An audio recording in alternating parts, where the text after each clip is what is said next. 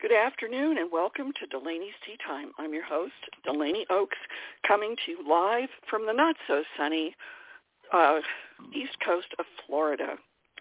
Um, just a little update after two hurricanes over here. We're doing fine. Other pl- places not so much, but where we are, it's high and dry. So, yay! Even though it's raining today, we're okay. Um, for which I am extremely grateful. Excuse me. Um, we have some great guests on today, so I know we're going to have a lot of fun. And before I bring them on, I want to introduce to you the talent at the switchboard. Um, if it weren't for my able-bodied co-host, this show wouldn't run nearly as smoothly. So please welcome the clever, creative, and concise Christina Giguere. Hi, Christina. Please tell our listeners a little bit about yourself. Well, thank you for that introduction. Um, like everybody else here, I'm an author. Um, I write under the name of Rachel Rubin. Um, my first book was a YA novel called Hag. Um, it is no longer available, but I do have a free book on my website called writingbytheseatofmypants.com. It's called How to Self-Publish a Book, a resource guide for beginners. And that's available, again, for free on my website, um, writingbytheseatofmypants.com. Um, hope, well, this year I've decided to um, start Nano. And for Nano, I will be um, changing one of my books. I was doing a social media book, and I have decided to switch it over from a regular book format to a workbook because I was inspired by the low content movement, and I figured, you know what, this is probably this is probably where I'm going wrong with this book. So I decided to transform it into something more concise, more um, more um, narrowed down and niched down. So we'll see how that goes. Good luck. that sounds really cool. Thanks. I am just really impressed with anybody who can do nonfiction stuff of any kind because that that is not my niche. I make shit up. That's my niche. yeah. You know, that's what I do. but you know, people that that my my son was saying the other day, he's got his daughter is about six months old. She'll be six months old Wednesday, and he was saying he wanted to uh, write a children's book and illustrate it. And I said, go for it. I think that's great. I said, I'm, I, I don't think I would do well with a, a children's book. He said, why not? They're easy. I said, well, they're not. they're really hard. But hey, if he's convinced it's easy, more power to him. To me, that's hard. I, I don't, I don't do well with that. But he's inspired, so I hope he can get it done. Wish him luck. oh, anyway, um, Christina, was there anything else you wanted to say, or are you done? Oh, yeah, I'm done for now. okay, all righty. Uh, well, I want to tell everyone a bit about myself. I am also an author, and I write mostly romantic suspense novels, but I also have a couple of historic romances as well as a sci-fi series and regular romances. I mean, just I'm all over the place. Um, I share some of my unpublished works on my two blogs, DellaniOakes.com and Writer Sanctuary at Blogspot blogspot.com. I think I got that right. Um, I hope you'll pop over and have a visit. And today I have some wonderful ladies on, and I'm so excited to have them back on the show. One of them hasn't been here in quite a while, and I'm not sure how I let that happen. So I am really delighted to welcome back to the show Barb Caffrey. She's a writer, editor, and musician from Wisconsin. She's the author of three novels, two in her young adult Elfyverse series, and one standalone, Changing Faces, that's both LGBTQ friendly. She has written at least 20 short stories, the most recent being included in the Fantastic Schools Hols anthology. And I would love to welcome her back to the show. Barb, please tell our listeners a little bit more about yourself. Well, it's hard to know where to start. but but uh you know, when I was really young, um, I wrote a I wrote a story that I never was able to finish, and it was about at that point. Um, I'm, I've always been a big baseball fan, big sports fan. At that point, they didn't even have girls allowed to be ball girls, you know, or. And so my story, I was in sixth grade, and I was trying to write this first this first girl trying to integrate, and of course, because she's uh, the way she is, she doesn't want to actually have to tell the guys she's different, but of course she is. And so it, it, I never did find an, an end to that story. Mm-hmm. But my teacher said, you have to not only do you have to finish this, this is probably what you should do the rest of your life. And I and I thought to myself, okay, well I'm a musician and I'm you know, I I was hoping at that point to you know, I think most of us wanted to play at Carnegie Hall or at least think we were going to someday. And Uh-huh. and uh you know so i did that and i you know i wrote for my various uh, school newspapers and such and well life kind of intervened and so the first marriage didn't take which is a good thing because i eventually met my late husband michael and he was wonderful Mhm. but and he was a fellow writer too um but uh you know so i finished up my first degree when i was twenty seven writing for the school newspaper again. My brother was actually the editor in chief, and he says, "Barb, you got to write for me." I'm like, "I haven't written anything, and I don't know how long." It's like, "I don't care. You got to write for me anyway." so, so that's why I started writing, and I was writing, you know, uh, opinions and other sorts of, you know, like book reviews, and I wrote, you know, album reviews and and they yes they were CDs at that point, but I still called them album reviews. I didn't care. and, and so uh, you know, so I did that, and then I I went to graduate school, and again life intervened. We had some uh, family uh, medical uh, drama. Part of it is because my grandma was uh, she was in her 80s, and she had she almost made it to 90. oh wow. Um, and uh, and then my mom uh had pneumonia so bad that she fell into a coma and nearly died. So it's like I took a. so so I took a couple of years to uh finish up my my master's degree, a couple more than I'd planned. Uh-huh. But by but by that point I'd met my late husband and and uh as soon as I graduated with my master's and I uh and I was 36 then. I uh I then you know, I, I then uh, was I was writing for the school newspaper again, and I mean these people they didn't they didn't know me for anybody, but because of my brother and because I had clips and such, they're like, well, we like it that you're a musician who writes. so, you know, um, tell us all about the music school. And oh, here's this opinion column you could do. And so I did that for a couple of years, and then they had a, had a change in leadership at the paper, and they were kind of like, well, we just want to deal with journalism stu- students now. But that was okay because by that point I was like, okay, I'm I'm going to start writing these other stories I've got, Mhm. and I started sending stuff off, and of course I got rejection slip after rejection slip, and I didn't Right. realize at the time they were actually good rejections. uh-huh. As in, they would say, "We like this, but you know, could you write something, you know, a little bit different?" And they actually said what was what they felt was wrong, and I didn't know that was good at the time. I was like, "Oh, damn! I keep getting these rejection slips," but I kept doing it because, you know, I was I, I was looking not just for diversion, but um, I was I was remembering what all these people had said.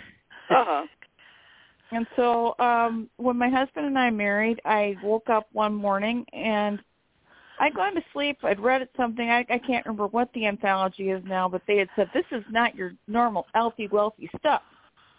Uh-huh. So I said, I wonder what normal, healthy, wealthy stuff would be. I thought to myself before I went to bed, and I woke up.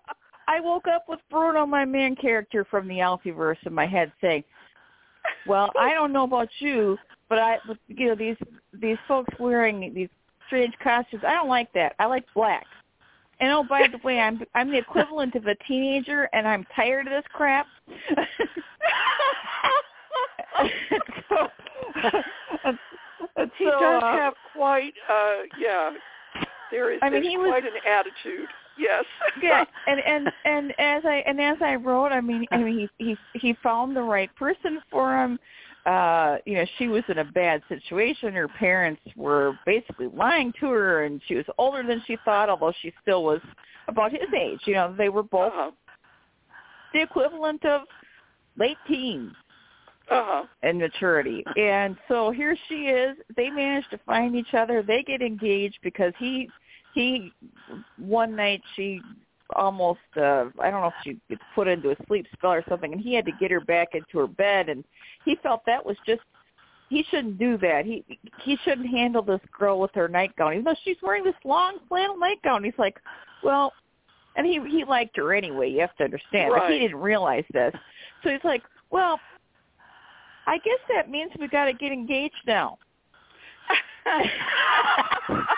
And and and so she says, "Is that your reason?" I mean, this is basically what she's telling me. Is this really your reason? Well, no. I I like you. I think you're so interesting, and and you know, and so I'm I'm writing these these different things, and and uh, then her- her aunt shows up, and she's and she's a full Elfy, whereas Sarah, uh, the woman who becomes Bruno's wife eventually, and I'm that's what this uh, a short story I'm going to read to you. We know he's Uh-huh. married her by this point, but we don't see her, which is too bad. I got to write something where we do see her. Uh-huh. Anyway, anyway, uh, it was it was funny because you know I'd write something in there and I'm like, he writes when her aunt shows up. um she he's she's he says, but she's like, well, why are you getting engaged now? You guys are pretty young. You really want to do this? And yeah, this is this is what I'm getting in my head. This is not what she says. What she says is, "You young fool, that's your reason." so, um, and he says, "No, I I mean I really like her, and you know, and I don't know what to do about it otherwise." And and you know, I mean he, I mean this is a this guy is innocent. and He doesn't want to admit it, you know. yeah. So, yes, I had a I had a ball writing that story, and then uh, and then I started a prequel set in 1954, which I hope to finish one of these years. Uh-huh. Um, and I and I started a sequel that ended up at 300,000 words at the time my my husband passed away, and I'm still trying to figure that one out because it's like, okay, I can I can fix this part. I know I could get one full novel out of this. yeah. But what do I do with these other two parts over here? and Yeah. and and because I, you know, because of when my husband passed away, my writing uh, process slowed down a lot because I didn't have anyone to talk to about it. Mhm. And he was so helpful because he would just sit there and he'd read like, "This doesn't make any sense. Why don't you do this? Oh, okay. Um, this I oh I love this over here. Why don't you do a little more of that? Okay.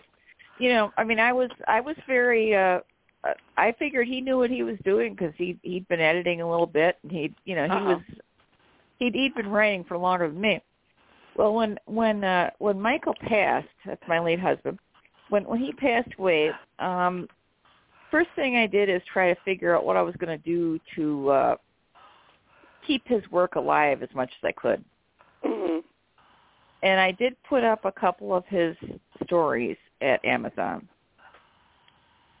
And now this this here's a story for you too. I don't want to uh get in the way of you introducing me anyone else, mind you.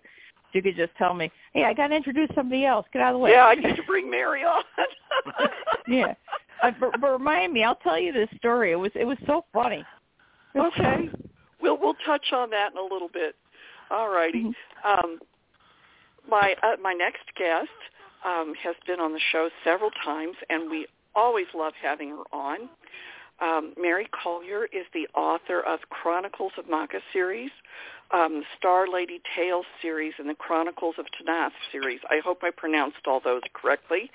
Um, she's also been the curator of the accessions committee at the local historical society, and she was a docent at the Old Schoolhouse Museum. Welcome back to the show, Mari. Please tell our listeners a little bit more about yourself. Well, thank you, Dellani. Uh, it, there's a lot to tell since I'm so old, but uh, uh, my mother took me out of Iowa when I was so sick from allergies because there was no way they could cure them back then. Uh-huh. And uh you know, I sat there when I was 14 and listened to a doctor say, uh, "Take her home and let her die." Thank God my mother didn't do that, but oh, we headed west, and I wound up in Phoenix. Oh, I love that desert. Nothing like warm desert air. It heals mm-hmm. you. And so I uh, was able to return to school the next year. I met my husband at the high school. Uh, I was a year older than he, so I had to wait for him to graduate as a senior before we could get married.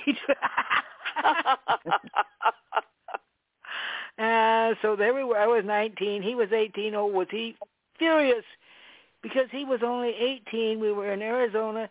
He had to have his mummy there to sign his papers, and since I was female, I didn't need anybody to sign because a female at 18 was uh, a legal resident. oh my God, that's hilarious. oh, fortunately, we did laugh at the same thing, so our marriage lasted for 45 years. We had two wonderful, wonderful. children. Uh, however, he got tired of baking his brains in the sun because he was a carpenter. Oh. Uh, even though it was inside on the finish work, uh, the windows would be closed and no AC, and he. Oh, that's awful. Yeah, so he moved us to the Pacific Northwest, which my daughter and I dearly hated, to say the least. Oh dear. it it can rain there, and it can be remain dark. Anyway. uh, yeah. So it, I went to work for Nintendo when they sent Kelly girls sent me there. I didn't uh-huh. know even what the name meant, and walked in there and wondered why they had this arcade game playing in the downstairs. Uh-huh. Little did I know. However, that turned out to be the best. You know, I was already working as an accountant for my husband's uh, construction company. Mm-hmm. I, I was his bookkeeper, and we also had his mother. We were the caretakers for her. But here Oh, I am boy. at Nintendo, and I they've I finally, after they tried to persuade me for months, joined in because I knew if I joined the workforce in, under the name of Nintendo rather than a temporary, I was going to work some long, long hours. And sure enough, I worked some long, long hours. Oh, bad. And uh, before I quit, uh, I I worked there for twelve and a half years. I was Wow. an, what they called an advanced super agent. Wow. but I wrote a lot of short stories while I was up there for some reason. Uh huh. Because it rained all the time. That's why. Probably. Right. I couldn't go outside and do. Any rate, as you said, I have the series of the Mac uh, Chronicles. There's, there's seven books in that. There's three in the Chronicles of Tonath, and I have now five Star Lady anthologies out. The Oh, name of the latest one is Twisted and Untwisted Tales. They're not all of them twisted like the uh, the other four. Oh, okay. Some of them are actually a normal tale. That's shock. yeah, it is. and I'm no longer on the uh, sessions committee or the board of directors at the Old Schoolhouse Museum, but I still do uh, doceting once a month. oh, As I good. said, I've lived a long, long time. My, uh, my husband died over 20 years ago, and we'd been married for 45 years, if that tells you anything.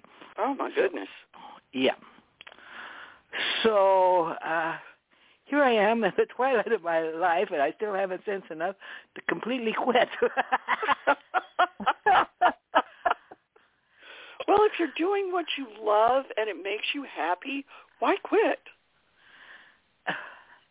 you You know, know? that's a, my.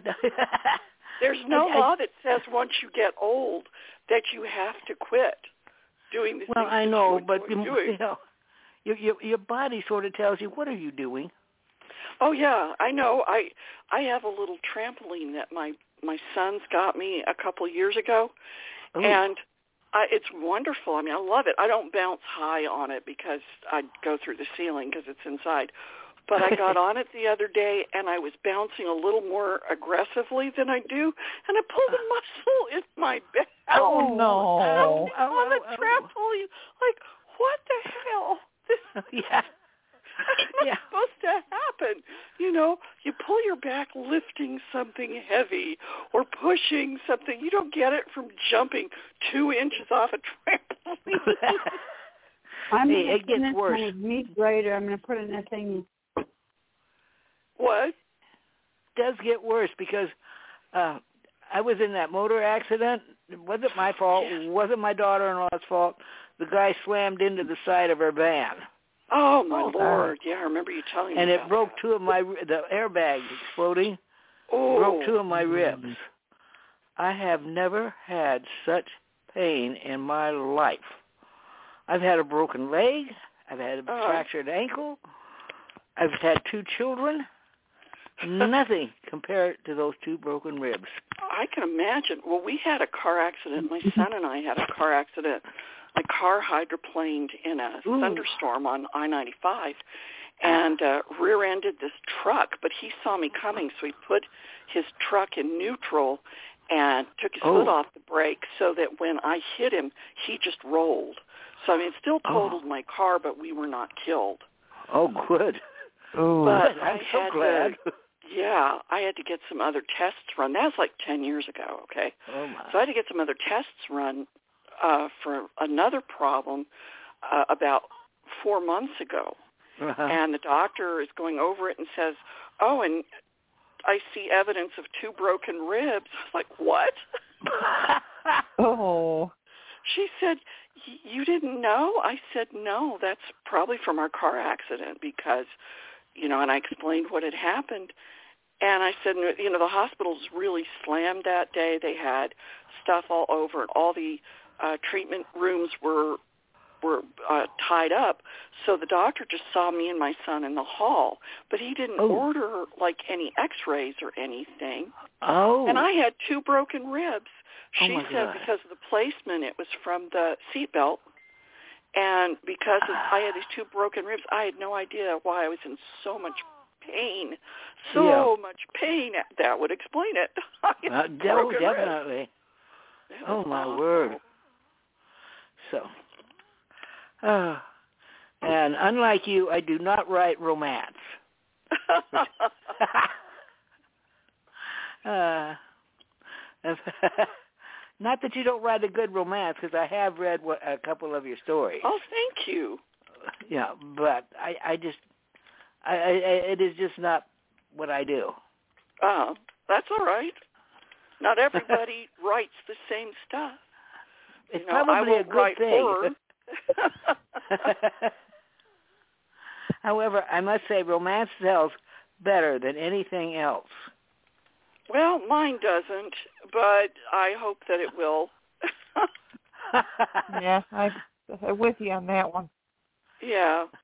Well, I'm going to go ahead and Marta's having some problems with her internet and stuff, but I'm going to Mhm. see. Christina says she's she's here, so we're going to give it a shot.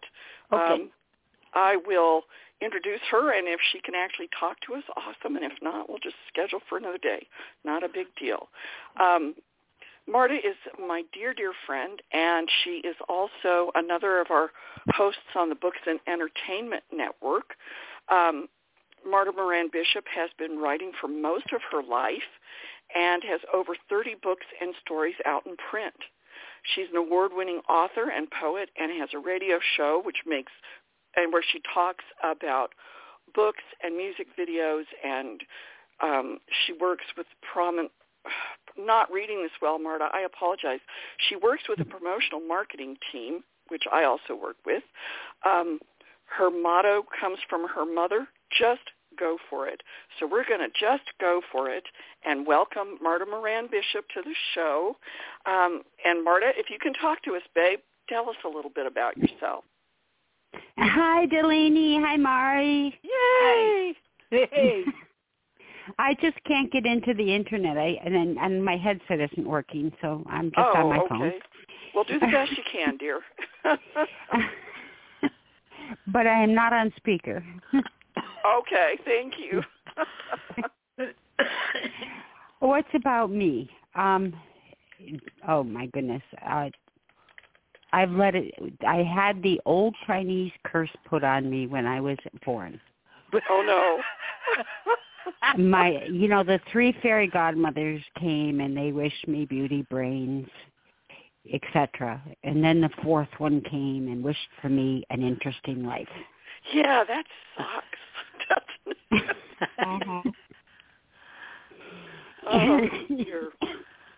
but it has given given a lot of food for different things and one day i'm going to write it but i don't know anybody's going to believe it I'm fiction. Well, you could always pass it off as fiction, and then when they're asking you questions, think, "Oh yes, that that really happened."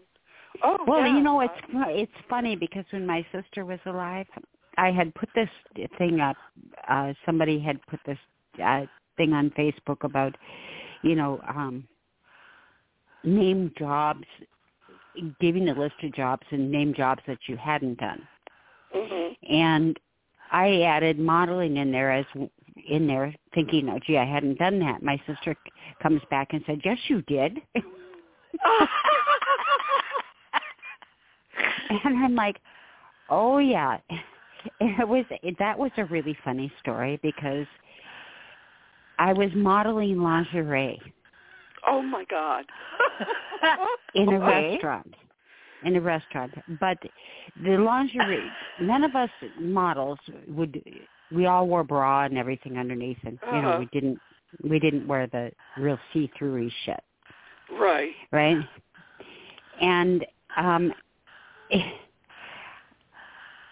I was going around to the tables. It was lunchtime, and my sister, who was in um, point of oh, you know that the the advertising were point of purchase market marketing, and she Uh-huh. had the whole crew there at the tables table, unbeknownst to me that they were even coming my first day, Uh-huh. and they all held up signs with numbers on them, number six, number ten. it was it was like an embarrassing moment. But I've done, you know, I worked as a psychic. I was uh, a magician's assistant. I took legal guardianship of three teenage girls. I was in the antique ivory business for a while. I mean, come on, you know. Wow. you know, nobody would believe most of it. So what can I say? And I, I will say right here, I didn't know any of that about you, and I've known you for years. Wow, that's pretty cool. Well, it's it's funny because in the end, it, the antique ivory business was the antique European ivory Uh, versus the antique Asian ivory. ah, okay. And I got involved with it with a guy that um I forget where I I think I met him when I was working as an insurance salesperson Mm. for John Hancock. Wow. and he was working there too. And he had been he had a knack for being able to spot it just out of the you know in a junk store or whatever. hmm And the mafia got interested in how he was collecting so much of this. Oh no. And so and this is true story. And so they were following us and his Oh, we found out his phone was bugged and my phone was bugged and then it turned out at the same time i had taken legal guardianship of three teenage girls Mhm.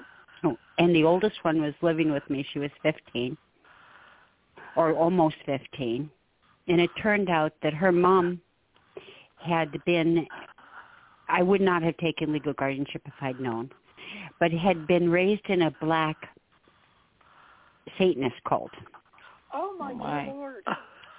Oh, and she my had been the high high priestess, and she had literally escaped from that.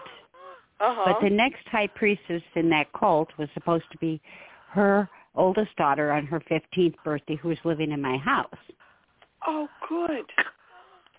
And so I have I have these really strange other guys following me.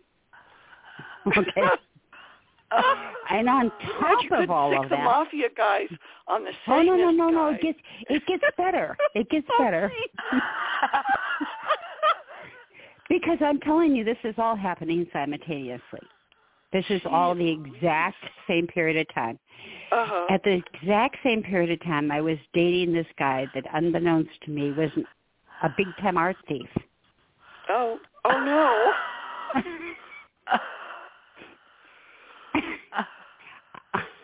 I did not know. Uh-huh. but somehow or other, the um, the guy with the antique ivory business that found out turned it over to the police, and so my brother, who was a chef at one of the local restaurants, a Uh-huh. four-star restaurant, a sous chef, was taking a nap because he was working a swing shift at, shift at my house, which was right down the street from there, at my Uh-huh. apartment. And the police came to my house to raid it. Oh, dear Lord. Oh, dear Lord. Oh. This is all happening simultaneously. I, I know it wasn't funny at the time, but right now with you telling it, this is hilarious. Because it's Well, the sort I of had- thing that people would put in a movie, and everybody would say, "Oh no, that couldn't, that wouldn't happen in real life." Mm-hmm. Well, Yeah. how I got rid of everybody actually is um I told I ended up telling the police about the mafia people Oh, no. and the and so the police kind of took care of everybody else Oh, good. And of course I had to I have broke up with the other with the art thief Yeah, I would hope so.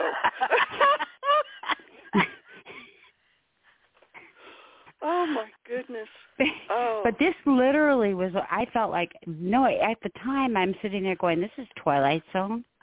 I'm really living in an episode of the Twilight Zone right now. I imagine it felt like that. Oh my dear Yeah. Lord. That's awful. but like I said, I don't know anybody would believe most of it. If Well, see, like I said, you can market it as fiction, and then when you're talking about it, you can say, "Oh yes, this this really happened, and that really happened, and um, yeah, this is your life, Marta Moran Bishop." And oh, and I did end up starting dating a uh, the second most decorated cop in the history of the city of Chicago, and Okay. who to, who helped from take jewel care of everybody. to a cop, I think that's great. Oh my goodness, you have lived a colorful life, my dear. oh, that isn't even all the half of it. oh, I'm sure. Before it gets too much later, though, I do want to get everybody's excerpts, and then we I don't can have chat one. some more. Oh, you don't have one? Okay. Well, if you don't want, do you want to read one? I can start with Barb and Mari if you want to. Re- if you want to find one. I I don't. Well, I don't have any internet. I don't have Oh, any. And um some of the books I'd like to talk about them. Okay. Well, we'll do that after. I'll, I'll get the other two let ladies let them read. do the readings, and I'll. Oh no! Wait, wait a minute. I do have one, so let they can. Um, I do have one from one of my mom's uh children's books, which Okay, great. Well, let me get the other t- two ladies to read, and you find what you want to read, and we'll just go on with it, okay? Um, okay. um, Barb, would you like to read something first? Yeah, I think I can do that. Hopefully it'll make some sense. Let me see here. All right. So the only thing you need to know first off is that uh, these these two guys. One of them is my main character, Bruno, but he was named John then. Um, and uh, his buddy Leftwich. It's actually Arlate Leftwich, but his first name is, as as Bruno puts it, too funny to be born, so you never he doesn't use it. All right. So this is a definitely young adult story. So here we go. John and Leftwich stood the chilly air with Leftwich's dog Annbeth. It was their first fall tennis ceremony at their new school, St. Robin Goodfellow School for Science of the Nobility and Other Unfortunates. It was a holiday, of course, but they were both orphans and had no one to be with except each other. Even their teacher, the great Roberto the Wise, had gone to visit with his sister, the Lady Keisha Madrogan, which made sense as she always had to bless the beast for the Elfy High Council as only the best cleric mage in the entirety of the Elfy realm would do for them. And from what everyone said, Lady Keisha was most certainly that. The way their their people, the Bilray, handled the holiday went like this: if you had a beast of any sort, it had to be blessed by a cleric of some sort. Some ceremonies were headed up by renowned people such as Lady Keisha, and some weren't, like theirs. A sober, sober postulant in the raiment of the garden blessers stood next to the school. There was a belt, Belta Nine Gale, of course, the balefire. The school's chickens, mules, and other animals had all been herded into the fire and out again, but Leftwich's dog Annbeth had thus far stoutly refused to do the same. John asked, is she afraid of fire? She never has been before. Leftwich looked down. I have no idea what to do to get her to go through it, though. And Postulant Corinna seems to just want to get on with it. Maybe she's got a hot date, John said, snickering. Leftwich laughed a bit and tugged on Amos's worn, le- worn leather leash. Come on now. You need to do this for me. Amos never had been that great at following orders, John knew. Annbeth had always had a mind of her own, and today she just wasn't interested in that balefire. After some discussion between Leftwich and the postulant, she, postulant Corinna, came over to ceremonial, ceremonially, that's a tough word, ceremonially bless Annbeth. As Corinna intoned, May you, Annbeth, be blessed at this holy time of year and be fruitful and multiply in the fullness of time. Not yet she shouldn't, Leftwich muttered. And may you always obey your owner, our late Leftwich, for good measure. Uh-oh, the postulant had really done it now. Ambus was not a dumb dog. She knew when she was being talked down to, and she really didn't like it. So, so before the postulant could get out the holy water to dab Ambus on the head as was proper, Ambus reared to her great height and started worrying at the jewelry postulant Corinna had around her neck. there was a purple stones, amethyst, John thought, along with clear quartz and some yellowish bits that might be topaz. If John bent his head, he could almost figure it out. It looked like a map of the stars. Gifts like that were only given an expectation of something major being done later by the recipient. They needed to stay in the owner's possession until whatever that was happened. Usually a necklace like this was bonded to the owner, but in this case, as Corinna was still, still a postulant, it was unlikely she'd been bonded to it. Unfortunately, Annbeth was strangely attracted to it. Just as Corinna seemed to realize Annbeth meant to get that necklace, the chain broke, along with Annbeth's leash. The dog grabbed the necklace in her mouth, ran through the fire, and was gone. Well, that's one way to get her through the belt nine gale, John thought. so the rest of the story is basically how do they get that necklace back? And and and uh they're it, and it's one of these things where they're they're in a bar talking about it ten years later saying i still don't know how you did this. Oh that's funny. I, that, that that's that's that's the intention. I my one of my one of the that I just uh, the the one that the editor liked the most was about how they how, how Leftwich says after they said may you be fruitful in the in the in the uh, in the fullness of time. Not yet, she shouldn't. um, where can our listeners find your work? Okay. Um, well, that's part of Fantastic Schools Hols, and it is available on Amazon as an ebook. I think they do have a print version as well, but I don't know Mhm. how many people. I think it's easier to get it as in an ebook. Um, there are many other wonderful stories in this book, um, including by my good friend and editorial client Chris Nuttall. One of his stories. Uh, it, usually, he's he is a big draw for us. Um, unfortunately, I'm not. Now, you would think if they read this whole story, that of course I'd have to be right. Oh yeah, absolutely. Um, do you have a website or blog that you'd like to direct people to? Oh, sure. Um, my uh, my blog is it's called uh, Barb Caffrey's Elfyverse, and it's uh, Elfyverse. That's E L F Y V E R S E dot wordpress dot com. Great. And I do have a couple of samples from uh, sample chapters from both the first Elfy book, which is um, called An Elfy on the Loose, hmm and and I know the the second book is called it's even better. It's called A Little Elfy in Big Trouble. So um, so anyway, um, I have that, and I also have um, some sample chapters available from my standalone uh, novel, Changing Faces. Now that book has been called, and I think they meant uh, well by it. They said it's like Freaky Friday on acid. Now, considering they don't do considering they don't do any any uh any drugs in this novel, I think it's just because of how how men if they start thinking about well what would they do if all of a sudden they woke up in a woman's body and couldn't get back? I think that scares them.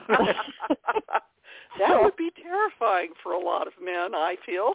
I think It- that's awesome. I think it would be too, and, and they, you know, so I I I wrote this, and uh, you know, I I I had fun, and uh, you know, I I. It's a it, it can be a challenge though when you're trying to break in as a novelist, and I know you guys understand that. oh yeah. And because Absolutely. of my, you know, when my when my husband passed away, um, it, it took me several years to uh kind of put myself back together and uh yeah. you know but uh, the the good part is at least I'm keeping um things going. I don't want to get in the way of anyone else's excerpt, but I will tell you the the very brief thing about the the stories I'm keeping going for my husband. Mhm. Well, I I managed to put out two stories that were pretty much completely his. I put out a third one where I I wrote a frame story around it. Mhm. I, I wrote a fourth story which I haven't put up for some reason. I really should, but I just haven't. And I'm writing a young adult story um, about one of the people in uh, in that third story who we we believe that she didn't make it. Now, me writing about this girl at 14, I would think if anyone's going to survive a shipwife disaster, it's going to be this young lady. So I'm I'm going to figure I have to figure out how she survived that. But but anyway, um, Michael's main character was a guy named Joey Maverick, Mhm. and uh, I wrote, like I said, that second story I wrote a frame story around it, and the third story I kind of added a whole subplot to it. But the frame story means I have to go someplace else other than the novel that he wrote. So it's like, oh no, now what do I do? Oh no. You'll figure So it I'm- I'm- out. I'm- I, I hope so. I mean, it, it's it's taken me a, a few years because it's like you know you you kind of get with the family issues and um you know we we've had some interesting times trying to uh trying to get various things to uh make sense. I'm I'm fortunate that my mother is still alive and uh that she um some of the some of the things after you've had a coma and that, and I mean, she was not, you know, I mean, she was still a pretty young woman when that happened. Wow. Um, it does it does affect you the rest of your life, but Imagine. you know, you know, but the good thing, like I said, she's she's live. She does well. She um, she has very interesting insights, and sometimes we have a very good time. Um, for one reason, my mom is now a Twitter influencer. Oh wow! I need to get her posting for me. well, well, when she posts about my books, no one ever looks, which I think is sad. But with with It yours, is. because especially you write romantic sus- suspense, I've got to have her read some of your stuff. She loves romantic suspense. oh, with mine, she's like, with mine, she's like, why do you have to write that science fiction fantasy stuff? Does anyone read that? yeah. And I point to and I point to to um, to J.K. Rowling, and she says, "But that's her. I don't. Oh. How are you going to get? How are you going to get noticed?" I'm like, "Thanks a lot, mom." But I mean, she she doesn't mean anything bad by it, but support. I hear shit like Yeah. that from my boys, so I get it. I get it. but yeah, and and then, but you have to you have to write what comes to you, and Yeah. fortunately now the you know I, I in the last two years I've written two of these uh, Elfy stories that got put into the Fantastic Schools anthologies, which is great because you know you put your story up there and um I figure this means I'm maybe I'm getting closer to figuring out what what I'm going to do with that 300,000 words I've got in the sequel. I, you know, and I and I I have I have almost 50,000 of the prequel and I'd really like that novel to be closer to 90,000, but if if I can get it even to 75,000, I'm going to call it good and you know, Yeah. just get on. You know. I understand. well, but that's- let me go ahead and, and get Mari to read, and then Definitely. Marta. All right, Mari, what have you got for us? Okay, this is one of my uh sort of a twisted tales, but it's from a t- twisted and untwisted anthology that I just put out. It has 16 Oh, okay. different stories in it. Uh one of them is even a true story, which is not twisted. It's just a little bit different. But any rate, uh this one is called I Double Parked My Dragon. okay. Sounds good. Brandon ignored the crowd below and the murmur of, what is that? That floated upward as he guided Prudence downward. He knew it was an old-fashioned name, but he liked it. He climbed out of his seat and headed into the bar. At least he assumed it was a bar with the large glasses of wine swirling on a lighted sign. He turned a deaf ear to those calling after him. Hey, mister, where did you get that? You can't leave that there. It's blocking traffic. He also ignored those waving the small black or colorful devices at him and at Prudence. He, the inside of the building was everything he wanted. The smell of liquor and human bodies hit his nostrils, and he walked to the empty stool in the middle of a long bar. What'll it be? The perky barmaid with blue eyes smiled at him. A flagon of your best wine, he replied. Ha! The man beside him guffawed. He means a glass of your most expensive wine. The man turned to Brandon and extended his hand. I'm Sean Davis, the newly crowned author. Brandon Smith, oh, I'm sorry, Brandon Smithson at your service, he replied, looked at the hand and decided to shake. Uh, sir, ex- the most expensive wine is not sold by the glass. Usually, the patron buys the entire bottle. That would be a thousand dollars. We keep it as someone will call orders for a special gathering. Brandon shook his head. Things can certainly change. Very well. He undid his pouch and was about to place a coin on the bar when the door swung open. The noise from outside was stronger, excuse me, mm. than, than that inside. Sirens were wailing, and someone with a bullhorn was warning people to stay away. It's huge, he could hear someone yell. Everybody stand back. We've got a tow truck coming. The bullhorn was still shouting orders. Everybody, okay. Brandon frowned, and then he heard Prudence roar and people screaming, flames, real flames. Help, my skirt is on fire, a female outside screamed. Uh, Brandon stood. Gotta go. My dragon is double parked. He ran out the door and tried to shove his way through the crowd.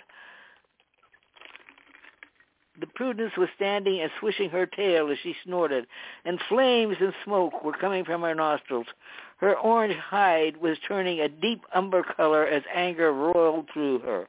A woman dressed in a blue uniform with a badge on her chest and a baton in her hand stepped in front of Brandon. Stay back! That beast is dangerous. Not if you know how to handle her, Brandon snarled. The woman raised her bat- baton. Stand back, she ordered. Prudence roared, and Brandon ducked as the flames nibbled at the woman's baton and hair. She screamed. Watch out, one of the spectators yelled. They're pulling their guns. okay, uh, that's one of the short stories in there. that's awesome. That is so I love awesome. both of your readings. Yeah, well, you know, I'm like Barbara. My my stories tend to be there's no really fantasies except in my short stories, Uh, uh, but they're science fiction. In Yeah. fact, the the Chronicles of the Maca, the first three of those uh, novels have American history in them because he gets stranded on Earth, and it's a tale of how he survives and uh, his family and his finally leaving back for his own planet. mm. So, but this, uh, uh, I I can't explain where the stories come from. They just they're in my head, and I have to write them down. I understand. Oh, I that. understand that. I think we all understand that. Yep. Something just yep. pops in there, and you you've got to get it out. Right. Uh, you know, or the, it, it will either it'll do one of two things. It'll either uh, disappear disappear on you if you don't get it written down, or it'll just fester until you finally finally give in and say, "Oh, all right." And yeah, that's basically what. Yeah, I, it just keeps repeating itself if I don't write it down. Yes, yes. And it'll work its way into my dreams, and I'll be driving around or oh something, yeah, yeah, yeah. and uh, have you know, and and things in my life start pushing me toward this story. Yeah, that happens all the time. I understand so well. Um, where can our listeners find your work, Mari? Okay, well, ac- uh, my new publish, well, he's not new, but the publisher I have is wonderful. They are now not only on Amazon, they're on Barnes and Noble, they're at Walmart, they're all over the place. You can find it uh, Apple and, and Audio, Google, hmm uh, you know, so if if you go to the uh, publisher, next publisher, and uh, next chapter publishing, and click on my authors page, it'll take you to all these different sites. Or if you uh, go to my website, you should be able to also find them. Uh, but you know, they're, they're under the name of Mari Collier, M-A-R-I Mm-hmm. Collier, C-O-L-L-I-E-R. Um, I love you your have book. Do you have a blog or a website that you'd Yes, like to the- share? the website is https you know uh, colon slash slash www dot mari m a r i collier c o l l i e r dot com Excellent. oh, excuse me. Uh, the weather's getting to me. right i know me too And Me the, and the storm blew in something. The storms always blow in something. So I'm just I'm having myself a little a little asthma fit over here. ooh Well, yeah I've got plenty of medication. I'm I'm good, but still, it's, it's frustrating. I may Yes. turn around and have to. I I have uh, medical marijuana gummies, and there's Oh. one that they have that's pineapple jal- or jalapeno, pineapple jalapeno, oh and that clears everything. And I I didn't really want to take it because I get silly enough without it, but I I may I may have to pop that, and then things might take a bit of a turn.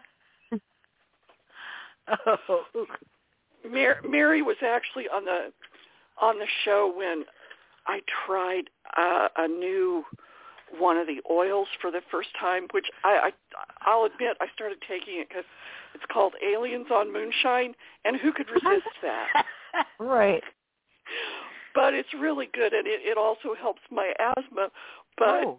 I got real silly that day, as I recollect. Oh. we had fun. That that was a good day. That was. I think you were on with um Lindsay, weren't you? Um I, I think so because Yeah, because- I, I think you were on with Lindsay, and he's he's so he's recently passed, and oh, I'm, I'm so sorry that he's gone because he was such a fun guy. His books are still around, as far as I know, though. So that, that's. All righty, Marta, have you got something that you can read for us? I want to ask a favor. Okay. Um, I have okay, along with finally finishing the sequel to my dystopian series, hmm which I'm not going to read tonight. I want to just brag on that for a minute because it took me ten years. Wow. Good for you. Oh. I Go ahead. You brag on, babe. I could not figure for the life of me how I was going to dig it, dig us out of that mess. it was out of quite the a between mess, for sure. anyway, um, I finally did dig us out, and but and it's a, I and the audiobook is supposed to be out, and I listened soon, and I listened to it, and I'm like, oh my god, this is really a good book, and boy did I listen to my husband a lot about carpentry. because he'd be talking about this and that and the other thing and I didn't even realize how much I'm listening and all of a sudden I'm listening to the audio book and I have all the parts for it in there. You know? oh, how cool. Anyway, but along with my own work and along with being a, doing an anthology with a whole bunch of other authors, including a couple USA Today bestsellers, Ooh. selling authors, um, where all of the proceeds are going to the um, going to the humanitarian aid for the Ukraine people. Oh, great. They're going directly for there, and I did a short story for that, and I did a um, poem for that. Oh. But along with doing those things, I also have been finishing and getting published my mother's short stories and children's yes. books Right. Mhm. and my the one story that my sister had started which was a ghost story Mhm. and I f- finished that for her after she passed Mhm. and if possible I would like to read just a little teeny tiny expert excerpt from one of my mother's children's books Yeah, please do. and a little teeny tiny excerpt from my sister's ghost story okay. if that's okay with you but I, I'll That's keep them short That's fine. you sure Yeah, go ahead. Which one do you want me to start with? The children's Um, or the ghost story? Oh, let's start with the ghost story first. Okay. Because if I remember correctly, I read that one and it's really good. I sort of Um, think. George Haint? Yes, yes. It is really good. It's really good. Um, the question is, can anybody tell whether where I he she stopped and I started? Mhm. so far, nobody's been able to. I couldn't when I read it. You really very seamlessly took over her very beautifully. Thank you.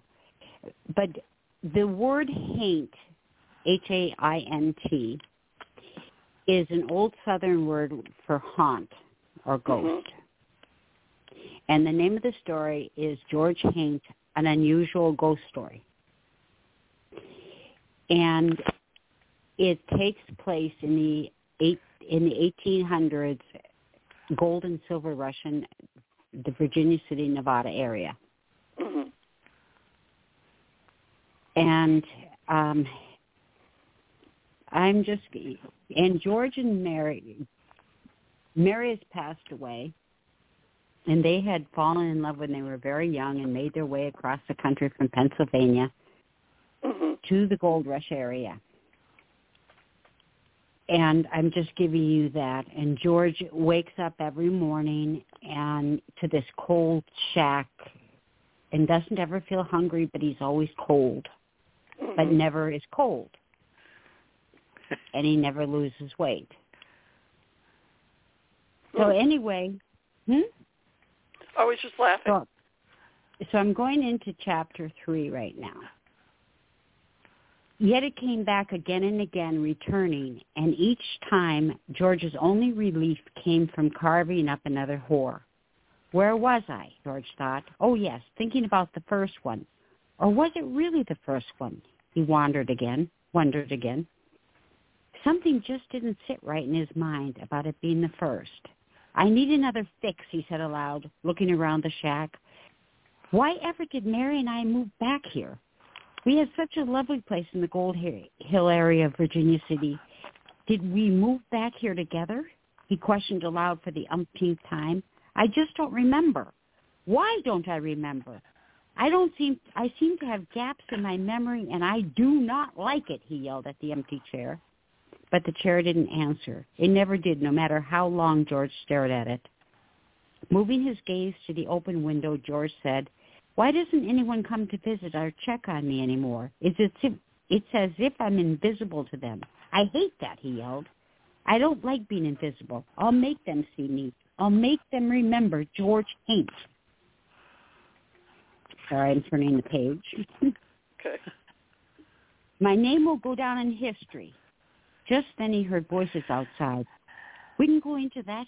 We can. Can we? We can go alone in that shack, Elizabeth. It scares me. I heard it was haunted, Clyde. I don't believe in haints, do you? I mean, seriously, we can get in and out of the cold night and be alone for a while in there. What's a haint? It's an old word for ghost or evil spirit in the South, Elizabeth. I like that word. I'm not sure about going in there, Clyde. It looks spooky to me. George peered around the, out the window at the young pair. I'll just tell them to get lost if they come in here, he thought, watching the boy put his arm around the blonde girl. What a pretty thing she is. It might be fun watching them instead of ordering them out.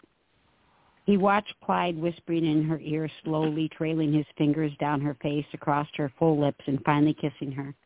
Yes, I'll watch for a bit, but where to hide? It's dark in here. Perhaps if I stand in the shadows, they won't see me until it's too late, George thought. Slith, slith, sorry, slithering into the darkest corners of the room. Opening the creaking door, Clyde glanced around, pulling Elizabeth behind him. It's pretty dusty in here, but we can shake out the bedding. Squinting up her pretty nose, Elizabeth said, Clyde, it's creepy. Turning to her, he pulled her into his arms again, stroking her hair back and teasing her with his kisses until she was breathless and stopped thinking. He picked her up and carried her to the bed. They couldn't get enough of each other as they pulled their clothes off until their skin met, until skin met skin, and they fell to the bed. A smile spread across George's face. This is going to be fun, he thought. When they are alone, that is when I will, sh- when they are done, that is when I'll show myself. His hand grabbed at the axe sitting in the corner next to him. Obli- oblivious to anything but each other, breathing heavily, Clyde and Elizabeth slowly made love. have to clear my throat. My allergies are Oh, getting dear. Oh, just lost my place. Oh, oh. dear. Okay. Their hands caressing each other. Nothing else excited existed for either of them but the moment and the feel of each other. I love you, Elizabeth, Clyde said, stroking her face, his lips finding her swollen mouth again. I didn't hurt you, for did I? Only for a minute, Clyde. Then it was glorious. Do you love me, Elizabeth? God, yes, she said, her hand moving down his chest. Leering at them with a smile on his face, George thought this is going to be better than any of the others. Suddenly, George saw Mary. She was standing right in front of him. No, George, not this time. You will leave them alone. What kind of a monster have you become? and I'm going to leave it there. oh, darn. Okay. That's a cliffhanger. well, I've read it, so I know what happens. But I, I will say this: it is an excellent story. It really is a good story, and I highly recommend it. Um, the next one is one of my mom's, and um, both of these, both people, my mother and my sister, who were two of my very best friends, I promised them on their deathbeds that I would finish their work. And this one is a children's story. It's called Algernon, or now, as I've redone the whole inside and made coloring books out of them as well as books and different illustrations. It's called A is for Anteater, Algernon. Mm, okay. Algernon slowly ambled slowly across the acreage looking for ants. Ants were his passion. Ants were his thing. Ants were his ambition, you might say. Ants, plain and simple, fancy or spicy, it made little difference to Algernon. White ants, red ants, or black ants. It made no never mind to him. An ant was an ant was an ant. That was the situation at exactly 12 and one half minutes past 10 o'clock in the morning of 10 o'clock in the morning of June 26, 1981. But at exactly 13 and one half minutes past 10 o'clock on that same morning, the entire situation changed because that was the exact moment, the precise time, the historic moment when Algernon discovered chocolate-covered ants. Someone, I don't know who, had left a full jar of chocolate-covered ants in Algernon's backyard. Someone, it could have been anyone, left that jar that with a partially open lid, just waiting to be pried off by a long, sticky anteater tongue. Whoever that was, they were the most careless, and that someone will go down in anteater history as either the most blessed or cursed, most cursed, depending upon one's point of view. You see, it all depends on the way. You see, it all depends on the way one looks at the situation because finding a jar of chocolate-covered ants changed Algernon's life completely forevermore. No more would he be the simple rustic animal he had always been. He would never be content to amble slowly across the acreage, searching out organic ants to satisfy his hungry hunger. No longer. Absolutely not. His tastes were changed, forever changed. He became sophisticated. He must dine on those delicious, sweet, crunchy, exotic goodies that he discovered in that jar. His appetite for chocolate-covered ants became insatiable. He must have more. The mad passion for chocolate-covered ants posed a serious problem for him, though. Where could he get these marvelous dainties? He found. Algernon carefully licked the red, white, and blue label off the jar with his long, sticky tongue. Then clutching it firmly in his claw, he humped away home to his burrow. Inside, if memory served him well, back in the corner behind his back bedroom, an old McGuffey reader was shoring up the wall. It had been placed there by the last owner of the burrow to keep sand from slipping in and messing up the carpet. With the reader and a few pages of an old dictionary, he should be able to figure out how to read this label. So that was the reason why, and this was the manner in which Algernon became the first anteater in all of anteater history to learn to read. For all I know, for, for all I know, he may have been the only anteater ever to want to learn to read. Quite a com- an accomplishment, accomplishment, wouldn't you say? Oh, that's funny.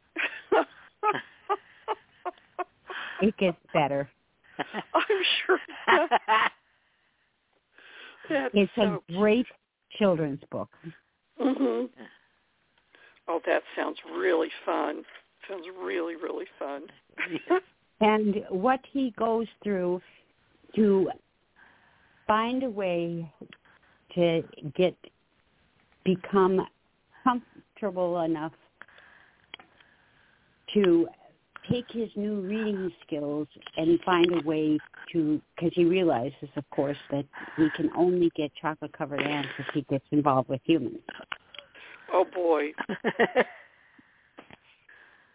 Okay, so we'll leave it there, but it's um it's a great message book for children in reading and what you Mhm. can get from a book, but it's also a great little fun book to read just as a even as an adult. It sounds like it. mhm. Well, I've always enjoyed your books, so I know that I would enjoy that one too.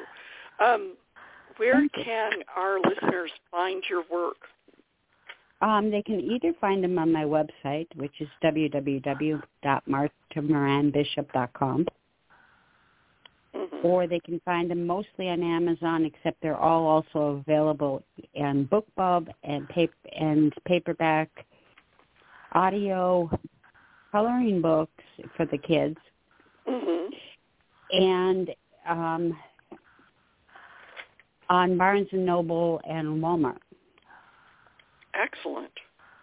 Wonderful. and in the and the audiobooks are available uh, Audible, Amazon, um,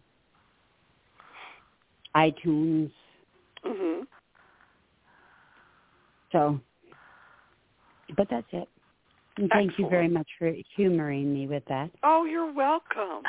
I love your stories. That was that was great. By Thank the you. way, I I owe you all reviews, which I'm working on reviewing, getting reviews slowly done.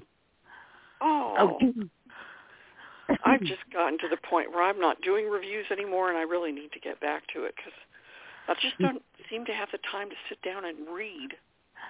But, oh well, I will get Well, back to it eventually. I I didn't get a a lot of reading done for a while, and then I started reading again. So I've been, I got a like in in your books in Mari's book books. I've got them read. I just have to finish the reviews and post Yeah. them. oh. I know you. that problem too. I understand.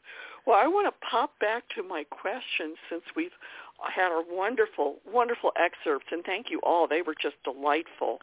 Um, I want to go back to the first question that's in my list that I gave you, and uh, pick your brains. Um, and I, I'll go ahead and start with Marta and work my way backward. Um, is there a question that you very much like to would very much like to be asked, or one which you have been? I, I'm having trouble saying this. Is there a question that you would like to be asked but never are, or one that you're asked a lot and love to answer? Okay, who did I'm you say you were asking this? Book. Uh, Huh? Who who are you asking? Me? I was asking Marta first, and then I'll I'll work backwards. And then I'll go to A you, and then I'll go to Barb. Okay. that I would Okay. always like to be asked and never asked. Oh boy. Um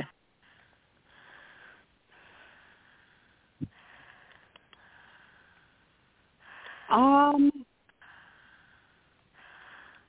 gee, I'm a pretty open book. If you ask me a question, I'll answer it. Well, is there a question that you like to be asked and answer a lot? Uh where did I where do I get my ideas? Okay. Well, no, where do you actually, get your ideas? there's a question I would love to be asked. uh-huh. and never have been. How do I finish in someone else a book in someone else's voice? That's a good question. Oh, yeah. And in answer to that is would be the the same way when I wrote Dinky's the Nurse Mary Fool. Uh-huh. I I literally have to become them within the story. Oh, wow. Okay. I have to allow my ego to go away, just as if you are a really, really great actor Mm-hmm. and you have to let go of your own ego and become that character. Mm-hmm. I have to do that. Read through their story and become part of what they are writing Okay. and continue from there, and Mhm. so that I'm writing through them. Wow. Mhm. That that sounds difficult. Because Actually, I'm, I learned how to do that in college uh huh. in an honors writing class. I mean honors uh, English class, hmm and also from a fellow writer and friend um, Robert Walker. hmm But the way you do that is you take a short story that somebody, anybody has written, and you put an ending on it. hmm First, you type type out a lot of just exactly what they wrote, and then you put another ending on it. hmm And you do that over and over and over again. But it's it's also a part of being an empath. Interesting. Very interesting. I'm not sure I could do that, but I, I'm I've never tried. Maybe I could, but wow, that sounds very challenging. Definitely challenging. Yes. um, Thank you for letting me answer a question that I've always wanted to be asked and never have been able to. you're very welcome. I, I'm happy to do that for you. Um, Mari, do you have a, a question that you've always wanted to be asked, or uh, one that you love to answer when you are asked? Oh, one of them said, "Where do you get your wild ideas?" And I have to answer them. I have absolutely no idea. They're just there, and everybody I can thinks I'm weird. That's Uh, one of your best quote, uh, traits. hmm oh, okay. Because you know, it just you know, I I cannot tell you where I get these ideas. I mean, they just they're just there. Yeah, things just pop in your head, and and it doesn't even have to be directly related to what's going on around you. Just Yeah, I- something clicks, and all of a Uh-huh. sudden you have this story of, oh hey, I ought to do such and such and so and so, and wouldn't it be cool to have this kind of alien or that kind of situation? Just see where it goes. That's how I write all the time. I get it completely. I know exactly what you're talking about. I do too. Oh man, yeah. That, Yeah, that's a good question, and, and people ask that a lot. They've asked me that, like I don't know. I bet feel- another you question. feel so silly. I don't know. yeah, I yeah. I it bet another make- question you get asked asked a lot is, do you, uh, in because you write ro- very great romance novels, Uh-huh. is your sex life really like that? Oh, you know, I have been asked that question. In fact, um, one of my youngest sons' mom, uh, one the mother of one of my youngest son's friends, if that's not too convoluted, asked as she read she read the ninja tattoo which i i need to get back out but she read the ninja tattoo and she asked me that i'm like no that is really no i i have a really good imagination she would not believe me she would not believe me i'm like no i i i don't even know where most of those ideas came from those were from teague that was not that was not me that was Teague, the main character. And I don't know where he got those ideas, but they were good ones. They were very good ones. But yeah, I do get I do get asked that question periodically, and it's it's a little embarrassing because no, no, definitely not. I wish, but no. um, Barb, what is a question you would like to be asked and aren't, or one that you get asked a lot and love to answer? Well, um, the question I guess that I would like to answer, and no one's ever asked, although, although I would say it, someone has asked, but in a way that I didn't like. Ah, Is uh, why are you still working on your husband's stuff when he's been dead for 18 years? uh-huh.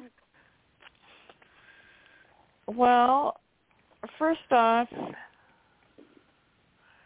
Michael, um, he was he wrote uh, in a different way than I do. Um, Mhm. So he had more description. He had longer phrases. He had uh, his ideas made a lot of sense. But Mhm. you know, remember how I told you about the Joey Ma- Maverick character? Well, Joey was different because most of what he was doing was very quiet. Mhm. You know, he was not a guy who was bringing attention to himself, and the only thing that he, the first thing he was recognized for, was being a volunteer during a, a slow speed sailing regatta, which you know, for naval types, space navy, that's got to be back to their roots or something like that. Uh-huh. but but uh I I once had someone ask me this. He's like, "Why did you even bother with that?" You know, he wasn't known. Why why are you bothering with that? I'm like, because he should have been known. Yeah. Um, I bother with it because I I think his stories have worth. I mean, even even the the the one that I'm writing now, it has absolutely nothing to do with what he what he came up with. You know, Uh-huh. The the the young adult one. It I mean, when it, it the only thing it it takes from my late husband is is his universe. That's it. You know, oh, okay. I mean, I I knew this is where the space academies would be. Mhm. I knew that occasionally they would they would admit a cadet that was younger than usual. So here we've got our 14-year-old brilliant cadet, and she and her whole her whole class goes missing on, on the way to the academy. And these people, you know, they they're I don't even I I would call ecological monsters of a type because they Mhm. they believe that you should be um growing your own food all the time and on a space station that just doesn't sound right does it It might be a little difficult. Yeah so here so here they are they're you know they're putting these young young people and most of them are 16 18 she's 14 so Uh-huh. and, and they and they've got this thing where they're trying to marry people off to keep their cult going and Oh. um there you don't see any sex you don't see any there's only a slight amount of of uh the the menace is there but it's it's not it's mostly um off screen. You know it's like how am i going to get out of here? What am i going to do? Mhm. she you know her her father was the uh was known in, in you know and this again i i came up with on my own that the father was knighted or whatever the equivalent is because he he managed to save the ship that he was on and he was a pretty low ranking guy and he managed to save them all so Mhm. she has grown up with her father being like this and her motto is survive suborn sub- sabotage so i Mhm. came up with all this Wow. and but it's in michael's atlantean union universe which is in the Oh. far future so i mean so i i have i have the universe i you know i i know where where he intended the military academies to go that helps me um but as far as why i'm trying to finish joey maverick stories and things like that i i think it's awful that my husband didn't get more time to finish writing what he was writing Yeah. um but since he didn't get a he didn't get a choice about that my view Mhm. was i don't want his his work to die too even if it's going to be through me even if it's not going to be the same as it would have been with him Uh-huh. um at least if some of it I think that's great. I love that you're doing that. But I don't think it's you think in some ways, Barb, that you're speaking, you're finishing in his voice in some ways? Um, in some ways, yes, and it's it's difficult because, like I said, the way he wrote was a lot different than me. Mhm. hmm That does Um, make it difficult. and and and again in the Joey Maverick things, like all of a sudden I'm going something someplace where yes he sketched out what the what the world was, but he didn't really. This was not where he was going to go. This is where he was going to go, say five books from where he, you know, I mean he was he was writing the first novel when he died, oh. and so it's like okay, so I've got this whole uh book. Like now what do I do? so uh, so I, I've come up with here's the world, here's what happened, here's what's going on with him, Mhm. and uh, now, but it's but it's a it's going to be a really rough story to write because we know that Joey Maverick, the, he had a cybernetic eye Mhm. when he was older. This is how he lost his eye. And I mean, I, I'm like, okay, so we've got terrorists and we've got people who are awful, and that, and this particular world, you're really, if you're a human being, you don't want to be out there, and uh, you know, so I'm, I'm like, well, how do I get there from here? Uh-huh. and and Yeah. so I, I, you know, so I, I have some of it, I have it in my head, and I hope that I can, I can do it justice. But of course, you know, I, I don't know about the rest of y'all, but because my main day job, so to speak, is editing. Mhm. Like, how do you know? So we've got editing, and then we've got family concerns, and then we've got um more editing, and then I try to squeeze a little bit of writing here in here and there, and Yeah. uh I I mean I, I guess I mean I think you guys all know why um you know we, we all write because this is what we feel we have to do. This is what we Yeah. feel that that you know, here- tell us to. yeah, it's like it's like do this or else. yeah. Um but you know the the main thing I think is I mean I I got fr- pretty frustrated with the with the male friend who asked this, you know, cuz I'm like how can you how can you know me and not get this about me, okay? Yeah, that that doesn't really make a lot of sense. Um, have you ever done? I'm, I'm changing subjects really abruptly here, and I apologize. Um, but have you ever done the the NaNoWriMo challenge, the National Novel Writing Month?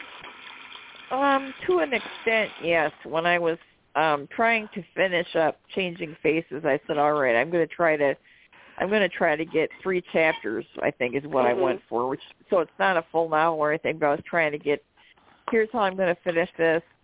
Um and so I wrote several chapters and it it did help me. Uh huh. Um, but for me, the the the best time I had as far as output was when my husband was still alive and was able to encourage me and and we were able to share the load as far as here's paying work, here's what we're going to do with this. You know, we would talk about our stories. I mean, we got along exceptionally well and we understood each other. Um, you take that away and it makes it not just twice as hard. It's more like five times as hard. I can imagine. See, I've never had anybody to really bounce ideas off. I mean, I I have to a degree with my husband, but he's not a writer, so Mhm. he doesn't know. I mean, he has written things, but he's not as obsessed with it as I am. He, he still, mm, excuse me, still has the idea that I can make the characters do what I want because it's my story. Foolish I wish man. it were. I I wish it were like that, but it, but I mean, it's kind of like it's kind of like when Bruno showed up. It's like I'm like this, and I don't care what the rest of the Elfys are, and they're like this, this, and this, and I know, Yeah, exactly. you know, and I mean, if I was going to write a story, first off, what I, I it's hard to believe that I would come up with that because it was such an ambitious thing for me to write. I mean, I'd not Uh-huh. finished a novel at that point. I'd finished some short stories, but I've not finished any novels. Hadn't sold any short stories yet. Um Mhm. The the the one the the two things I had in my corner um were my husband and the fact that um Rosemary Edghill, who is a very uh well-known science fiction and fantasy and mystery author, had Mhm. read some of my work and liked it very much. And these were the two things these are the two things I had, and I mean those were big things. Mhm. And you know, after after Michael died, I felt like I was kind of letting Rosemary down somewhat, but I don't think that's how she felt. That she she knew it was going to take me years to put myself back together. Yeah. But Well, I mean, the have you yeah the go ahead. go ahead. Go ahead. No, I'm sorry. I was interrupting. Well, that's okay. I mean, I mean, it, well, I was just wondering if you've ever thought about, you know, they're they're writing groups and communities in Facebook and all over the place. Have you thought about about doing something like that? Um, I for a long time I was a moderator at a Yahoo group before all the Yahoo groups closed. Uh huh. Since then I haven't really, but I I might. I mean, I a whole lot depends on how much time can I free up, you know. Yeah, that's true. And you know, and right now I'm even having having trouble getting enough time to say playing playing uh, community bands, you know, to Uh-huh. you know, to do, you know, this is the time of year where all of a sudden, if you, most of the time you're going to play Christmas concerts or holiday concerts and stuff. And this is Uh-huh. the first year that, you know, I mean, with COVID, the last couple of years, if I didn't play, I'm like, okay, well, that happens. But this year it's like, but I don't have any time to do that.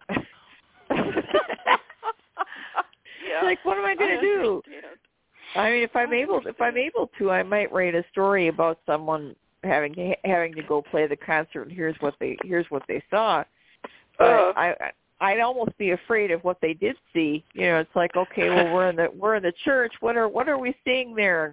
Who shows up there? You there know, are so many possibilities. I actually really like that idea. That that's awesome.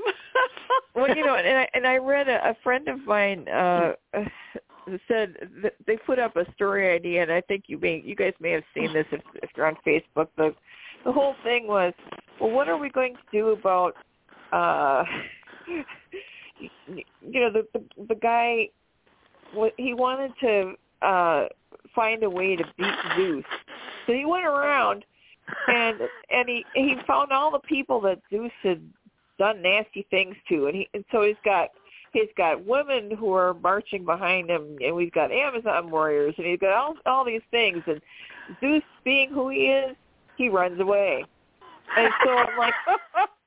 So I'm like, okay, so now what do I, you know, it's like people are, so I said, this is, this is very interesting. And so a friend of mine said, you should write that. I'm like, all right, now what, with me being me, I'd probably have to write it from Zeus's perspective. Here's why I'm running away.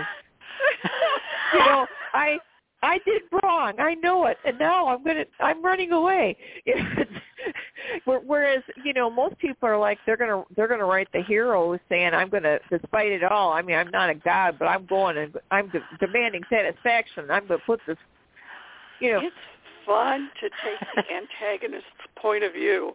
I've done it a couple times. Of course, I have a character in my sci-fi series that, depending on which side of the battle you're on, depends on whether he's the protagonist or the antagonist. Because, mm-hmm. quite frankly, he's everybody's worst nightmare, unless you know. So that, I think you could have fun with that from the from the point of view of the of the guy that's running away. That sounds so fun. I think you Yeah, should write that. well, and, and, and I, I figure if I if I do write that, I should I I I would say, all right, I'm I'm Zeus. What part of which which society am I going to land in where no one's not? Where, oh, okay, this 21st century Earth looks pretty good. I think I'll go there. Can you imagine how messed up he'd be? oh, Oh, it's like oh we. Oh, I, I was just in a thing where they allowed goats to be sacrificed to me. Now, if you do that, you're going to get arrested. oh dear. you know um you know some of the stuff that they felt were uh I, I don't know if they really did bear baiting or any of that terrible stuff uh, back then because I don't think they knew what bears were. But Uh-huh. you know, because I mean, in, in Rome and Greece and such, I don't know how many bears they had to really deal with. But no. I mean, the the stuff that they dealt with in the medieval era and before, what people looked at as entertainment we would say that's animal cruelty. What the hell's the Yeah. matter with you? Yeah. and so Definitely. Zeus, I Zeus, I figured would he would be at like, but this is okay. No, it's not. No, you don't do that. you can't do that anymore. You can't do that, is anymore. Not appropriate. Yeah. And then and so uh, can you imagine someone like that?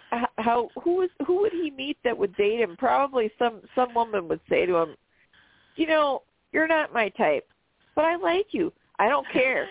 And, and I mean, he he might show up in all his godhood, and she's like, so,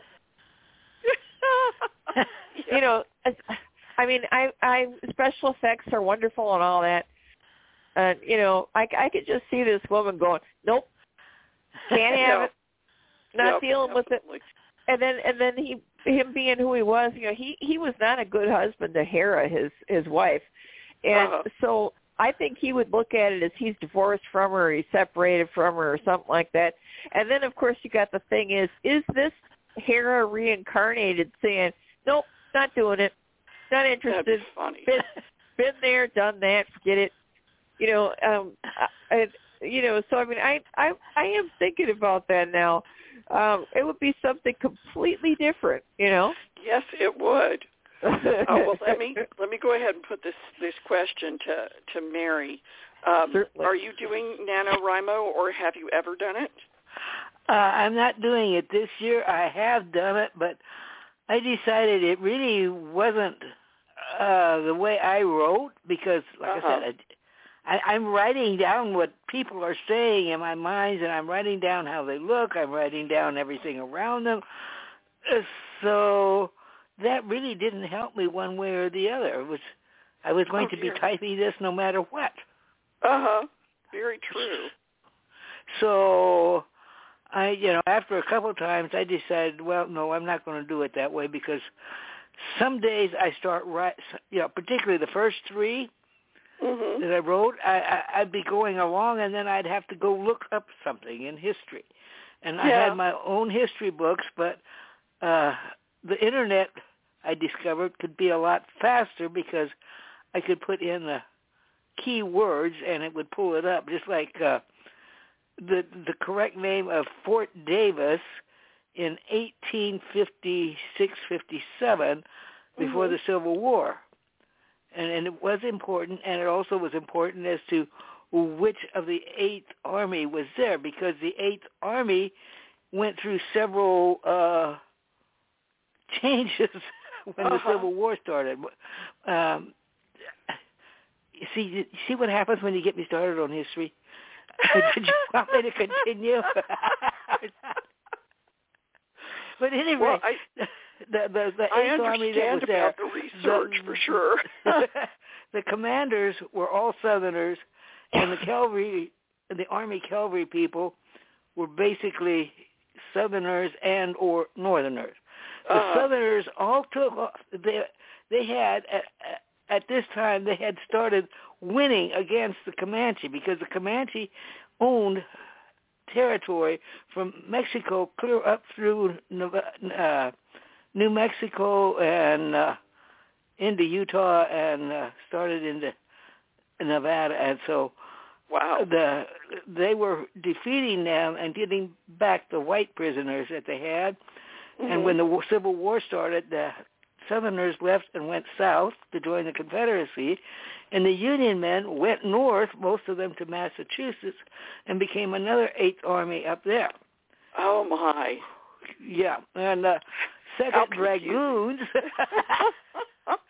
uh, there was no place for them because of the costume that they wore when Mhm. fighting for the United States.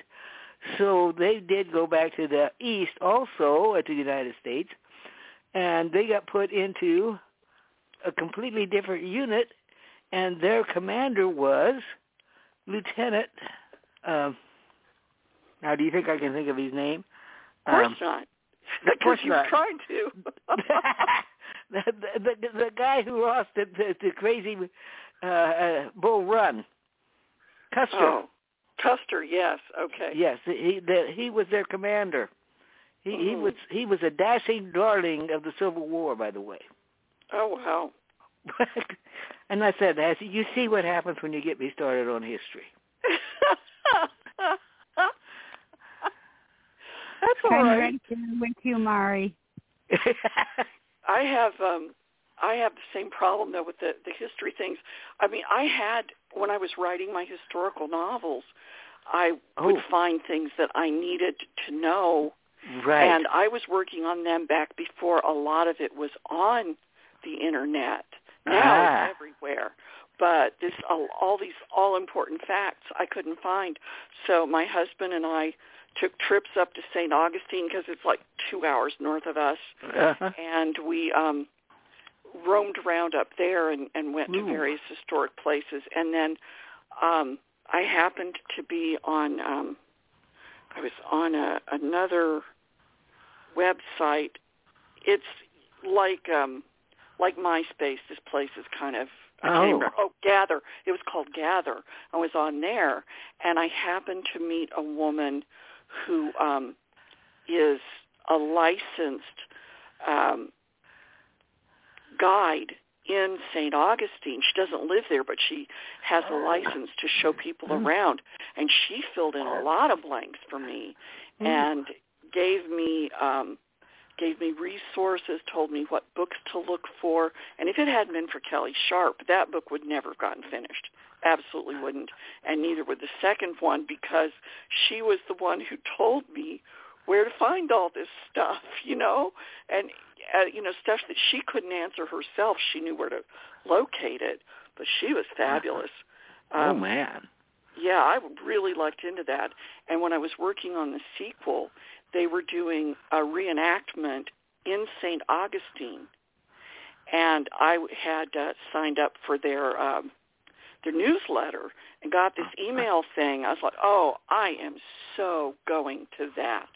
So the, my my kids and I headed up.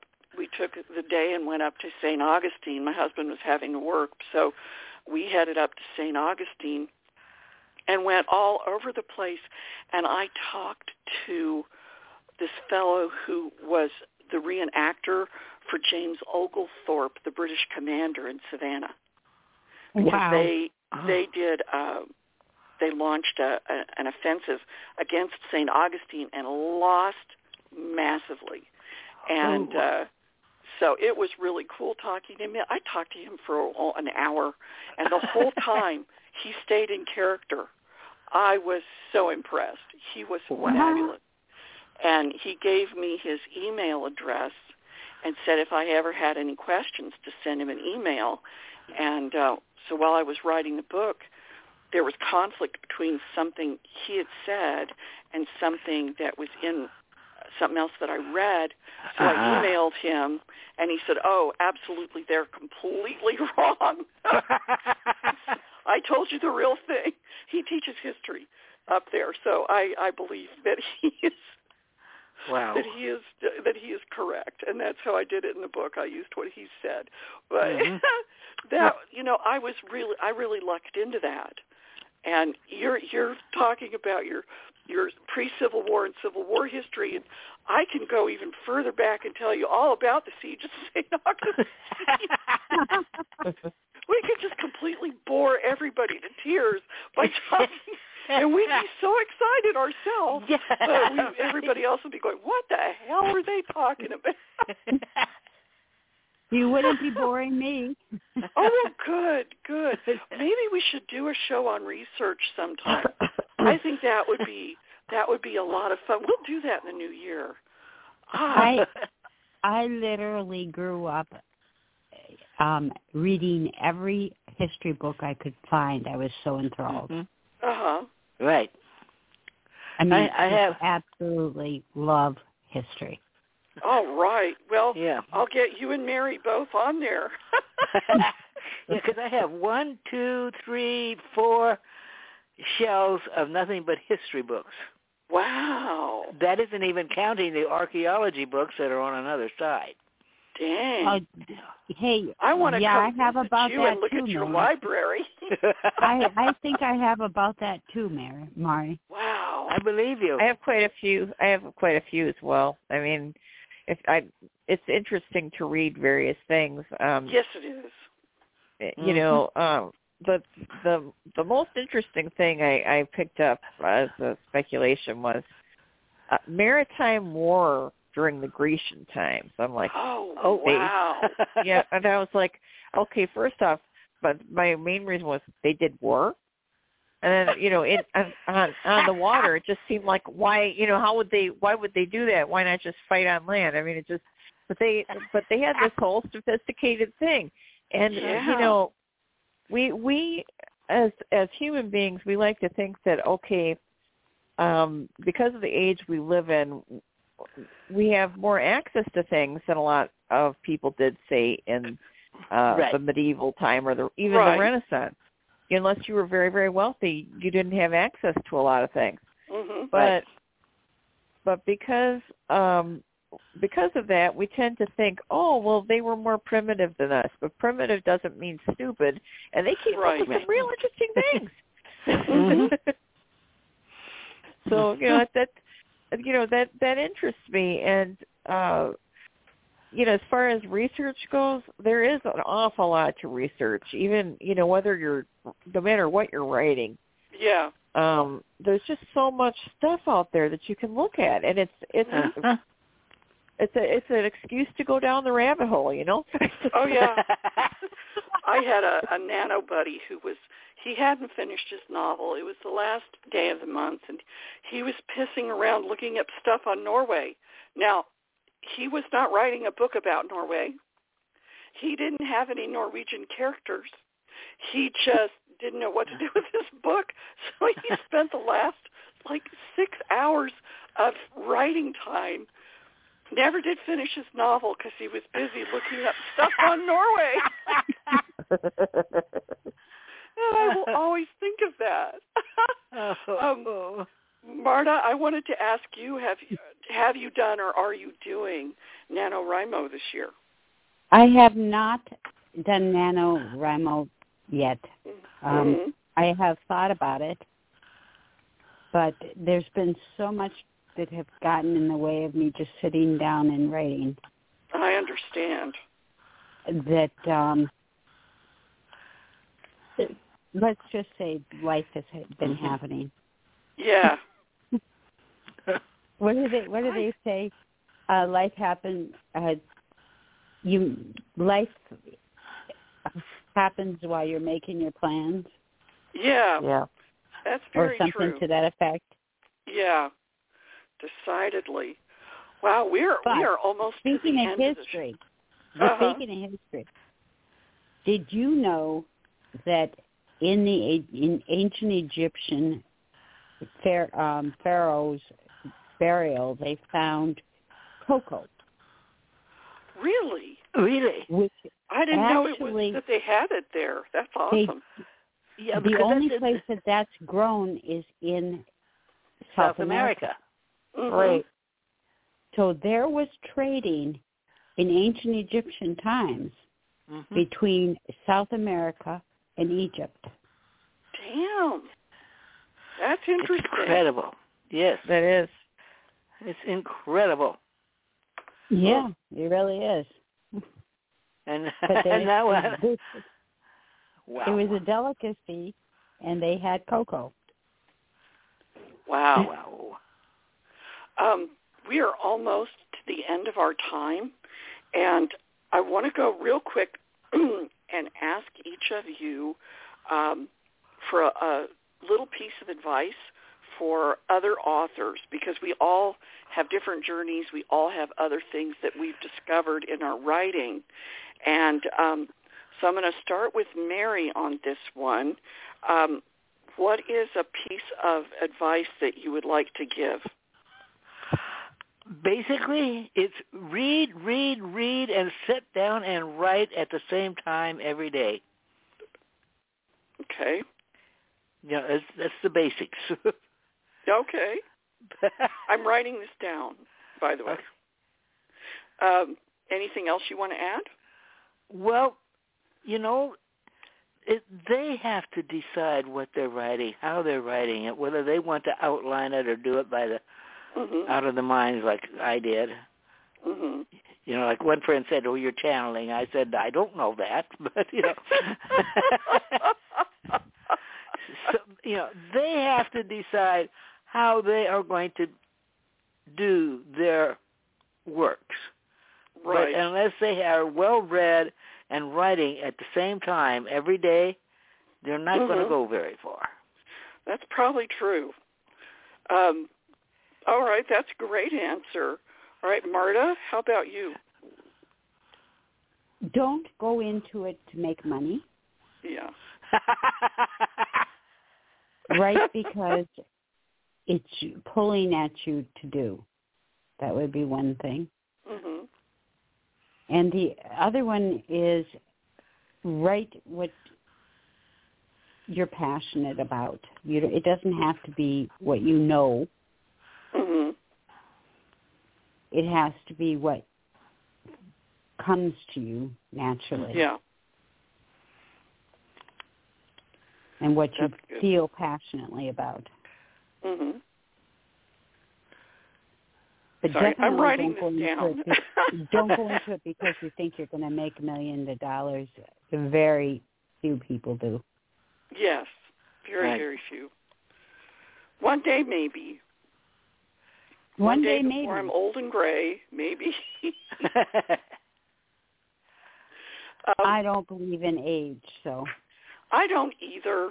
I don't either, and I'm one of those people who's very lucky that um my hair hasn't started to. I mean, I've got silver hairs, but that tends to run in our family as it goes silver rather than gray. So right now, it just looks like I've got nice little highlights everywhere. It's really pretty. I hope that trend continues, but not for a while. Um, Barb, what's a piece of advice that you would like to give? I I think um try not to let life get in your way. I mean, it's that's Mhm. easier said than done. But Yeah. if you if you only have say 2 hours a week to work on your writing, don't just say, "Oh, that's just 2 hours and what's the point?" You know, Mhm. use the t- use the 2 hours the best you can. Yeah. Um if you if you're able to, you know, if if uh 'cause, you know, stress waxes and wanes and if you're in a, a cycle where it just seems like everything is a bunch of stress, um, you have to try to tell yourself when you sit down to write, it's okay to make mistakes. It's Yeah. okay. You can fix them later. And for me especially, because my day job is editing, yes. editor voice never shuts the hell up. No, it doesn't. It really doesn't. you know, so and so you're you're you're you know you're writing. You're like, why the hell did I write this? That's okay. Go on. Um, you know, um, when I you know when I wrote the uh, story that I that I read from the John and Leftwich have a holiday adventure, I Uh-huh. wrote that in six days, and I mean, it's a five thousand word story, and so I was pretty proud of myself because I haven't had that sort of output, you know, in a long time. The previous story, it took me five months to write five oh my. thousand words because there was just so much going on. I I was like, man, what am I going to do? I, I've got I know what the story is. It's like, come on. Yeah, it's Um, wonderful, but I find that it helps me to de-stress if I can sit down and write, you know? It So does. I- it does. But you have to take the pressure off yourself. You have to say, Yeah. all right, it's it's okay to make mistakes.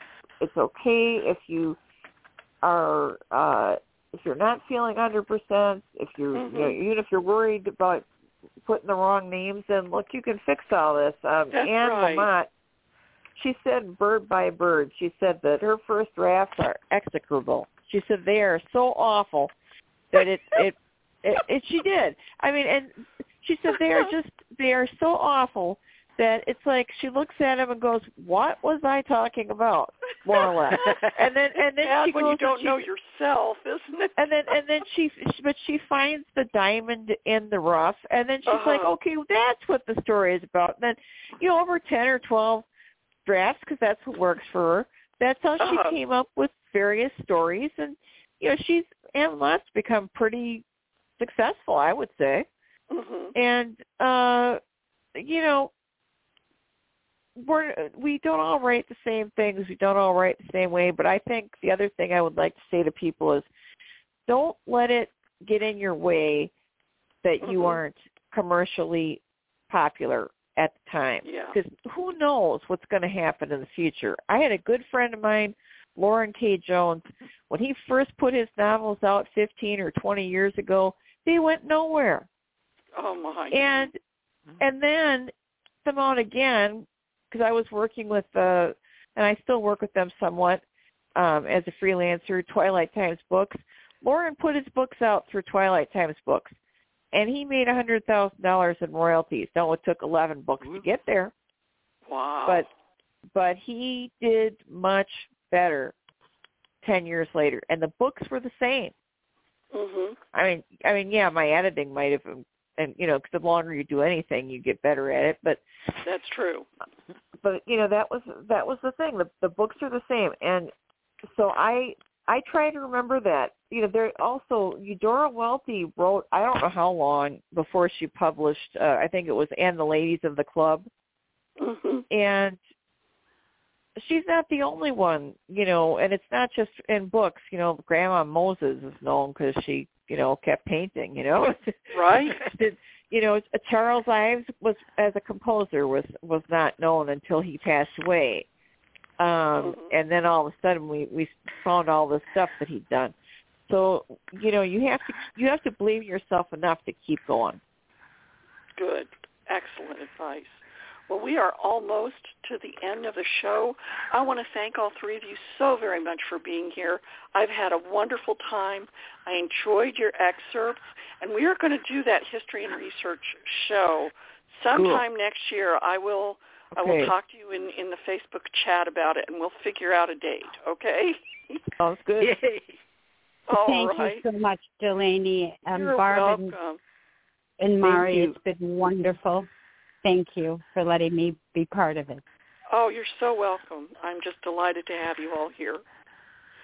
Um, listeners, please tune in uh, Wednesday, November 23rd. That's the day before thanks American Thanksgiving uh, for What's Right for Me, when my guests will be F. Kenneth Taylor and Kevin Daniel. Boy, is that a dynamic duo. We are going to have a blast because these guys are good friends and they're both just absolutely amazing. So please tune in and join us. Until next time, this is Dellani Oakes. Goodbye and have a blessed tomorrow.